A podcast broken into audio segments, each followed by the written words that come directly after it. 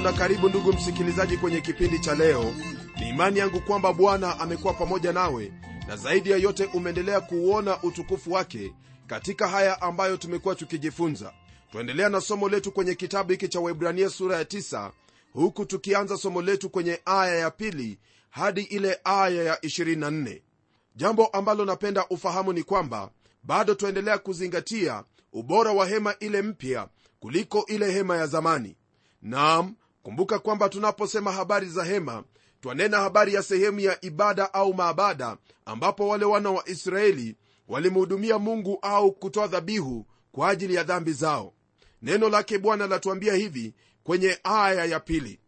Maana hema ilitengenezwa ile ya kwanza mlimokuwa na kinara cha taa na meza na mikate ya uonyesho ndipo palipoitwa patakatifu. Kwa mujibu wa maandiko haya hema ambayo mwandishi ananena kuhusu ni hema ambayo mungu aliagiza musa kuiteneza kwa mfano ule ambao aliuona pale mlimani. Hema hiyo ambayo yaitwa mahali patakatifu ilikuwa na urefu wa futi 45 upana na kimo chake ikiwa ni futi 15 nayo iligawanywa sehemu mbili sehemu ya kwanza ambayo iliitwa mahali patakatifu iliyokuwa na vyombo kama vile kinara cha taa na meza na mikate ya uonyesho.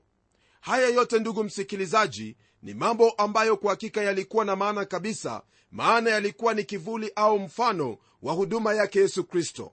Neno lake mungu liendelea kutuambia yafuatayo kwenye aya ya tatu hadi tano. Na nyuma ya pazia la pili ile hema iitwayo patakatifu pa patakatifu yenye chetezo cha dhahabu na sanduku la agano lililofunikwa kwa dhahabu pande zote mlimokuwa na kopo la dhahabu lenye ile mana na ile fimbo ya haruni iliyochipuka na vile vibao vya agano na juu yake makerubi ya utukufu yakikitia kivuli kiti cha rehema. Basi hatuna nafasi sasa ya kueleza habari ya vitu hivi kimoja kimoja. Kwa mujibu wa maandiko haya ambayo tumeyasoma ndugu msikilizaji ni wazi kwamba sehemu hiyo iitwayo patakatifu pa patakatifu ilikuwa imegawanywa kwa kutumia pazia sehemu ambaye ni kuhani mkuu peke yake aliingia. Na humo pia kulikuwepo na vyombo vya aina fulani. Vyombo hivyo ambavyo vyajumuisha sanduku la agano ambayo ilitengenezwa kwa mti nayo ikafunikwa dhahabu pande zote mbili yani ndani na nje na juu yake pia ikafunikwa kwa dhahabu nayo sehemu hiyo iliitwa kiti cha rehema. Jambo ambalo pia lilikuwepo pale ni kwamba kulikuwepo na hao makerubi ambao walitenezwa kwa dhahabu iliyo safi nao walikitia kivuli hicho kiti cha rehema. Naam ni hapa ndipo yule kuhani mkuu aliingia na kunyunyiza damu juu ya hicho kiti cha rehema kwa kuwa pasipo umwagikaji wa damu hamna ondoleo la dhambi. Neno la mungu liendelea kutwambia kwamba kulikuwepo na hiyo chetezo ya dhahabu ambayo pia jina lake lingine ni altari ya dhahabu. Ningelipenda ufahamu kwamba kuna mabadiliko ambayo yamefanyika kwenye sehemu hii. Twambiwa kwamba chetezo hiyo ya dhahabu hii katika mahali pale patakatifu pa patakatifu na siyo katika mahali patakatifu. Kwa nini hili limetendeka kwa jinsi hiyo? Ningelipenda ufahamu kwamba pazia hiyo ambayo ilikuwa ikigawanya mahali pale patakatifu na sehemu ya pili ambayo iitwayo patakatifu pa patakatifu ilitenezwa kwa kitani safi kutoka misri na makerubi wakashonelewa humo. Nayo hasa yanena kuhusu ule ubinadamu wa yesu kristo. Kristo alipokufa pale msalabani alipotoa uhai wake ile pazia ilikatika mara mbili. Na kwa pazia hiyo kukatika mara mbili jambo hilo laonyesha waziwazi kwamba njia ya kwenda kwake mungu ilikuwa wazi kabisa kwa kuwa kristo alikuwa ameifanya njia hiyo.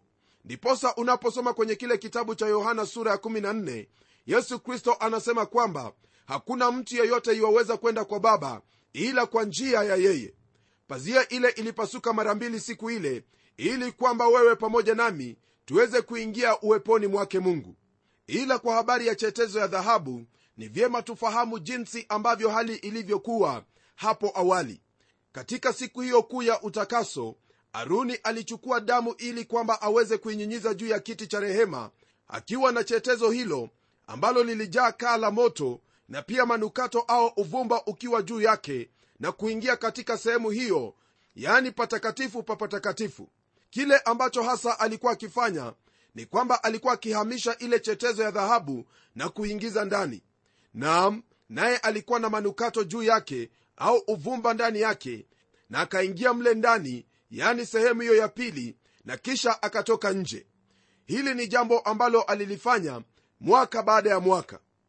Ndugu msikilizaji lakini wewe pamoja nami tuna huyo kuhani mkuu ambaye pia ni mwombezi wetu ambaye siku zote yu katika hema hiyo ambayo ni ya kweli akitufanyia maombezi na maombi yake husikiwa tunapotazama kwenye aya hiyo neno la mungu latuambia pia kwamba katika lile sanduku la agano kulikuwepo na kopo la dhahabu lenye ile mana kama vile unavyokumbuka vyema kabisa msikilizaji mana ni chakula ambacho wana wa israeli walikula huko jangwani chakula ambacho kilitoka kwake mungu.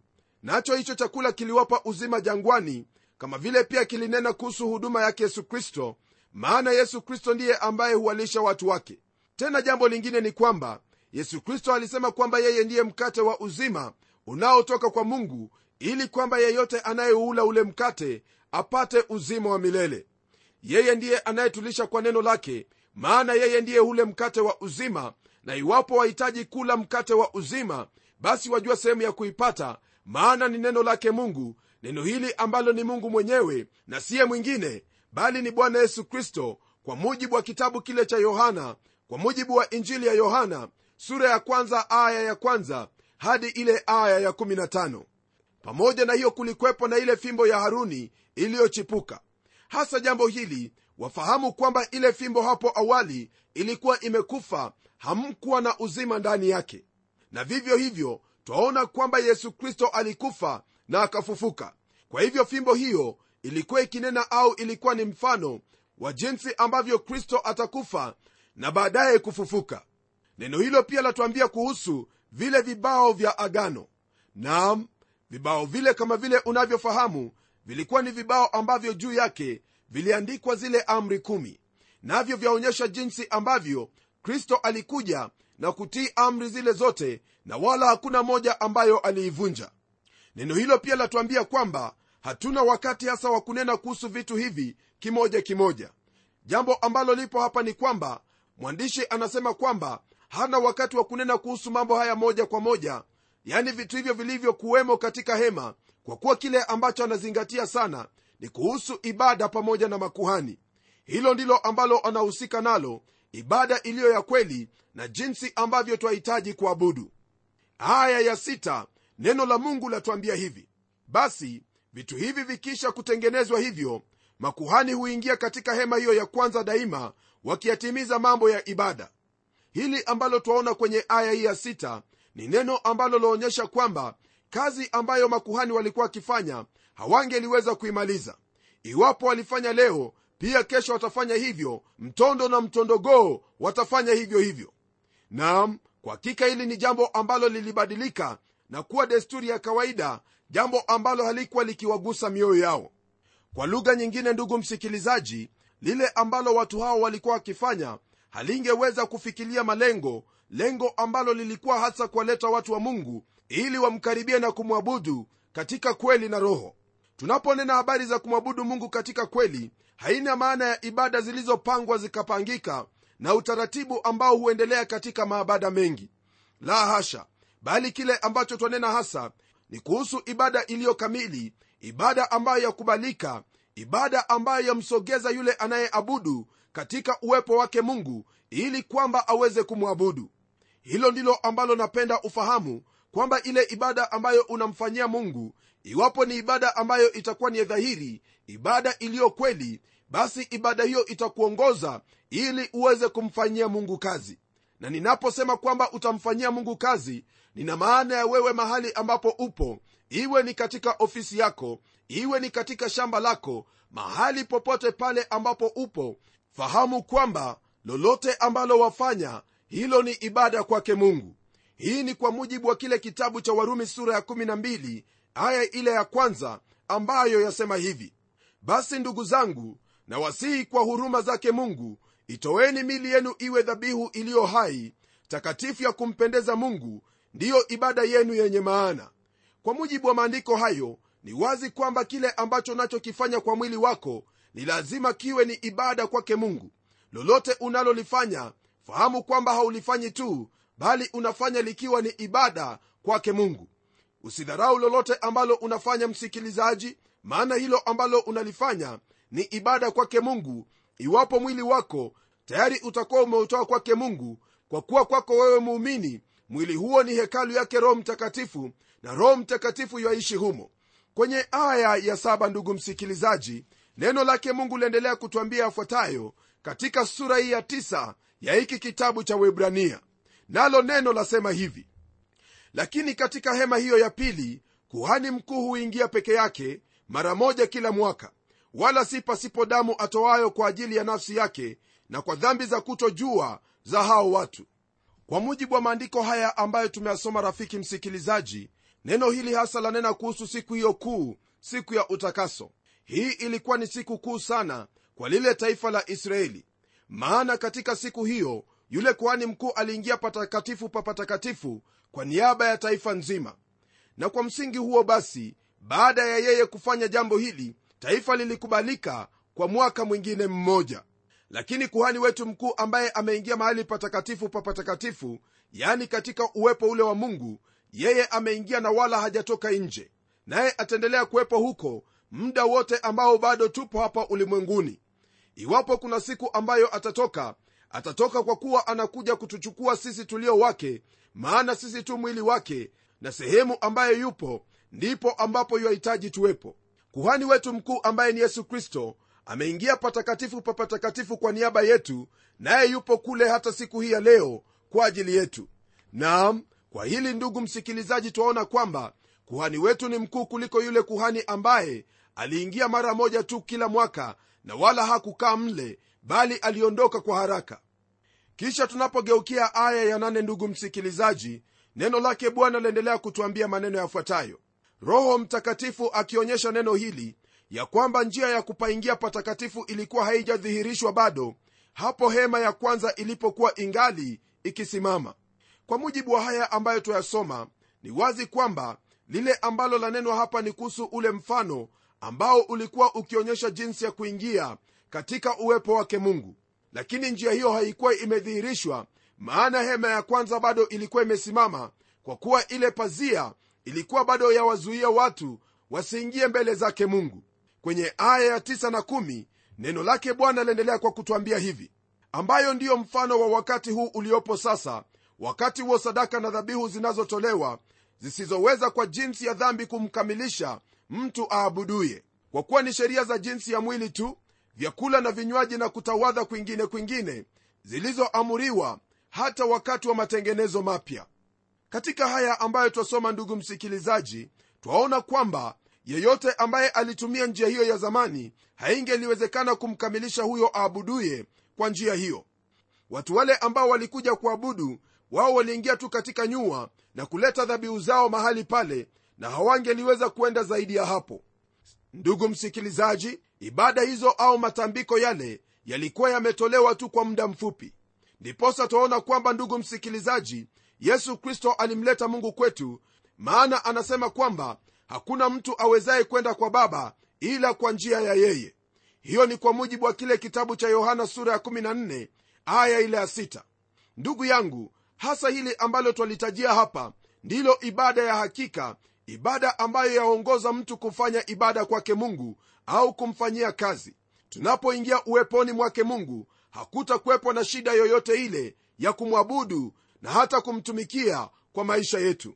Kwa kifupi ndugu msikilizaji napenda kurudia yale ambayo tumenena hasa kuhusu ule udhaifu wa hema ya hapa ulimwenguni na ubora wa ile hema iliyo juu mbinguni.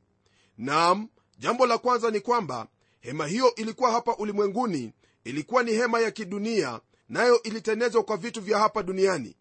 Na jambo la pili ni kwamba hema hiyo ilikuwa ni mfano wa ile hema iliyo kamili hema ya kweli iliyoko mbinguni. Nalo jambo la tatu ni kwamba watu wasio makuhani hawangeliweza kuingia katika hema hiyo. Lakini wewe pamoja nami siku hii ya leo sisi sote ni makuhani nasi twaweza kumfikia mungu kwa njia ya yesu kristo ambaye ni njia kweli na uzima njia ya kwenda kwa baba jambo la nne nalo ni kwamba ile hema iliyokwepa hapa ulimwenguni ilikuwa ni ya muda.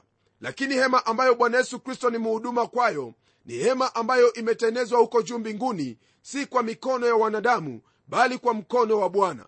Na jambo la tano ambalo ni la mwisho ni kuhusu yale yaliyokuwa yakiendelea pale kwenye hema hiyo yani dhabihu zilizotolewa mahali pale hazingeliweza kwa jinsi ya dhambi kumkamilisha mtu aabuduye. Kwa sababu hiyo basi hema hiyo ambayo ilikuwa hapa duniani haikuwa bora bali hema ambayo iko juu mbinguni ndiyo bora kabisa. Maana yeyote ambaye anamwamini yesu kristo huyo anakamilishwa na dhambi zake zinasamehewa. Tunapogeukia aya ya11 twaingia kwenye kipengele kingine ambacho chanena kuhusu ubora wa ile dhabihu. Neno la mungu lasema hivi lakini kristo akiisha kuja aliye kuhani mkuu wa mambo mema yatakayokuwapo kwa hema iliyo kubwa na kamilifu zaidi isiyofanyika kwa mikono maana yake isiyo ya ulimwengu huu. Mara moja ndugu msikilizaji hapa twapata kwamba yesu kristo ni muhuduma wa ile hema ya kweli hema ambayo ni kamilifu zaidi ikiwa na maana pia kwamba lolote ambalo lafanyika katika hema hiyo ni kamilifu. Hiyo ni pamoja na dhabihu ambayo ilitolewa humo. Kwenye aya ya12 neno la mungu lasema hivi wala si kwa damu ya mbuzi na ndama bali kwa damu yake mwenyewe aliingia mara moja tu katika patakatifu akiisha kupata ukombozi wa milele. Nalibariki jina la bwana ndugu msikilizaji kwa maandiko haya. Maana neno hili latuambia kwamba yeye hakuingia kwa damu ya nyama na mbuzi bali aliingia kwa damu yake mwenyewe na kama kuhani akatoa damu hiyo kama sadaka au dhabihu ili kwamba wewe pamoja nami tupate ukombozi wale makuhani wa kiisraeli wao waliingia mara kwa mara katika ile hema ili kutoa dhabihu na matokeo yake yalikuwa ni ya muda tu kwa kuwa iliwabidi kufanya hivyo mara kwa mara. Jambo hili lafanya ile dhabihu ya yesu kristo kuwa ni yenye mamlaka na yenye umuhimu mkubwa kabisa maana yatukumbusha kwamba siyo maisha ya yesu kristo ndiyo ambayo yaokoa bali ni kile kifo chake na ile damu aliyoitoa katika hema hiyo ya kweli iliyo kamilifu ndiyo yatuokoa. Kwenye aya ya 13 na 14 neno lake mungu liendelea kwa kutwambia hivi. Kwa maana ikiwa damu ya mbuzi na mafahali na majivu ya ndama ya ng'ombe walivyonyunyuziwa wenye uchafu hutakasa hata kuusafisha mwili basi si zaidi damu yake kristo ambaye kwamba kwa roho wa milele alijitoa nafsi yake kwa mungu kuwa sadaka isiyo na mawaa itawasafisha dhamiri zenu na matendo mafu mpate kumwabudu mungu aliye hai? Ndugu msikilizaji damu ya yesu kristo ni damu yenye nguvu maana damu hiyo yaweza kusafisha dhamiri hata mtu akawa safi bila kuhukumiwa ndani yake. Hili ndugu msikilizaji ni jambo ambalo twaliona kwenye kile kitabu cha yohana wa kwanza sura ya kwanza aya ya 7 na 9 ambayo yasema hivi bali tukienenda nuruni kama yeye alivyo katika nuru twashirikiana sisi kwa sisi na damu yake yesu mwana wake yatusafisha dhambi zote. Tukiziungama dhambi zetu yeye ni mwaminifu na wa haki hata atuondolee dhambi zetu na kutusafisha na udhalimu wote. Ndugu msikilizaji waona jinsi ambavyo neno lake mungu lanena kuhusu damu yake yesu? Damu ya yesu yatusafisha siyo kwamba yausafisha mwili bali husafisha dhamiri. Tunaweza kupumzika kabisa katika mioyo yetu tukijua kwamba hakika dhambi zetu zote zimekwisha ondolewa au kusamehewa. Neno lake mungu liendelea kutwambia hivi kwenye aya ya15 na kwa sababu hii ni mjumbe wa agano jipya ili mauti ikiisha kufanyika kwa kukomboa makosa yaliyokuwa chini ya agano la kwanza hao walioitwa waipokee ahadi ya urithi wa milele. Ndugu msikilizaji neno la mungu laanza kwa kunena kwamba kwa sababu hii yesu kristo ni mjumbe wa agano jipya na ndani yake ndimo mambo yote huunganishwa maana wale waliokuwepo wakati wa agano la kale waliokolewa au kufanyika warithi wa uzima wa milele maana walitazamia kuja kwa kristo ili ailete hiyo sadaka na dhabihu ambayo itawakomboa kikamilifu. Hii ni kusema kwamba kristo alikufa kwa ajili ya dhambi za watu wote kutoka kwa adamu hadi wakati wake alipotundikwa msalabani. Na kutokea wakati huo wewe pamoja nami twaweza kwenda kwake kwa imani ili tupate msamaha wa dhambi. Aya ya 16 na 17 neno lake mungu liendelea kwa kutwambia hivi maana agano la urithi lilipo lazima iwepo mauti yake aliyelifanya. Kwa maana agano la urithi lina nguvu palipotukia kufa kwa mtu kwa kuwa halina nguvu kabisa akiwa yu hai yeye aliyelifanya.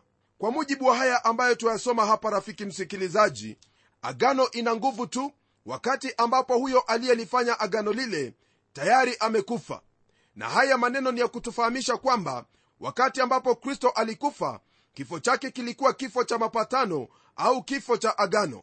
Alipokufa damu yake ilimwagika ili kwamba iwe sahihi ya sisi kusamehewa kutokana na makosa yetu na dhambi zote ambazo zilikuwa zimefanyika hapo awali na yeyote ambaye anaamini anapokea huo uokovu ambao ni wa milele neno laendelea kutwambia hivi kwenye aya ya 18 hadi 22 kwa hiyo hata lile la kwanza halikuanzwa pasipo damu. Maana kila amri ilipokwisha kunenwa na musa kwa hao watu wote kama ilivyoamuru sheria aliitoa damu ya ndama na ya mbuzi pamoja na maji na sufu nyekundu na hisopo akanyunyuzia kitabu chenyewe na watu wote akisema hii ni damu ya agano mliyoamriwa na mungu na ile hema nayo na vyombo vyote vya ibada alivinyunyuzia damu vivyo hivyo. Na katika torati karibu vitu vyote husafishwa kwa damu na pasipo kumwaga damu hakuna ondoleo.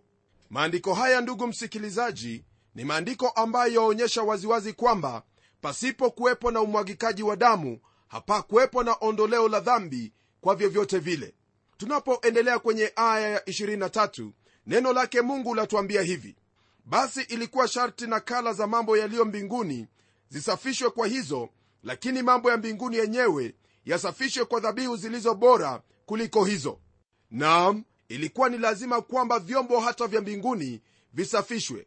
Ndugu msikilizaji damu ya mbuzi na ndama haingeweza kumwagwa kule mbinguni ila damu ya yesu kristo peke yake ndiyo ambayo iliruhusiwa kuingia mbinguni maana hivyo ndivyo ambavyo mungu alikuwa amekusudia tunapoangalia kwenye aya ile ya 24 neno lake mungu liendelea kwa kutwambia hivi.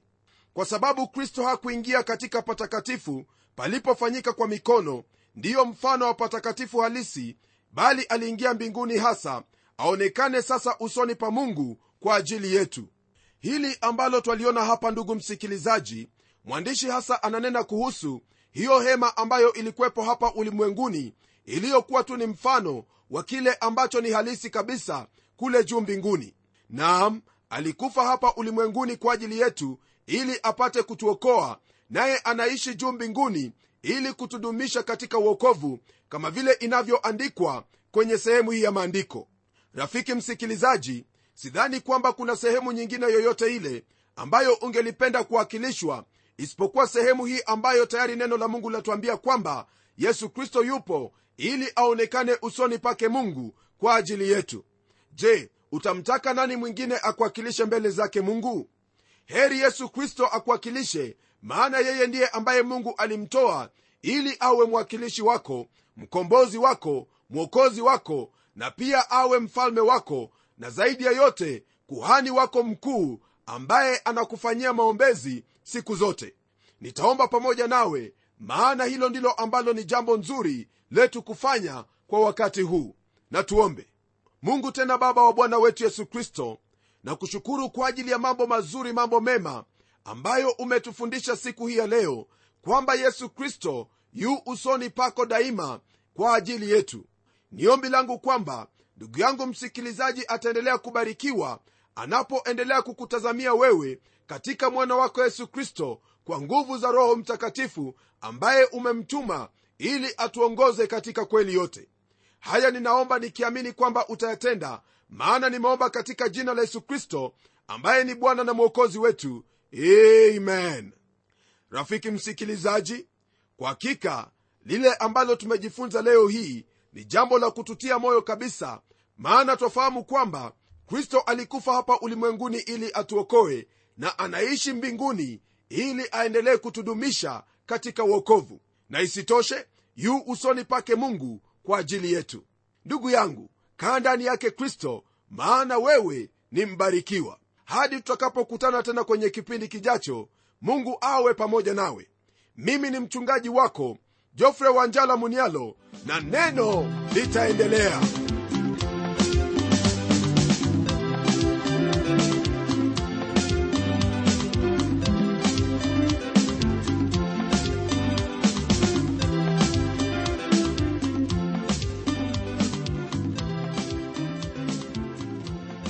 asante sana msikilizaji wangu kwa kuwa pamoja nasi. Na iwapo una swali au pendekezo tafadhali tuandikie barua ukitumia anwani ifuatayo.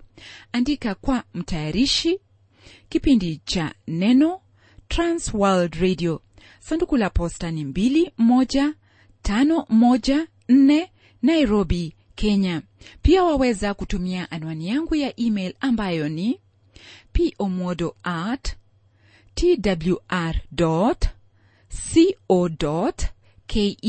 nimengojea barua yako kwa hamu msikilizaji wangu. Na hadi wakati mwingine ndimi mtayarishi wa kipindi hiki pamela umodo ambaye ninakuaga nikikutakia baraka za mwenyezi mungu. Neno litaendelea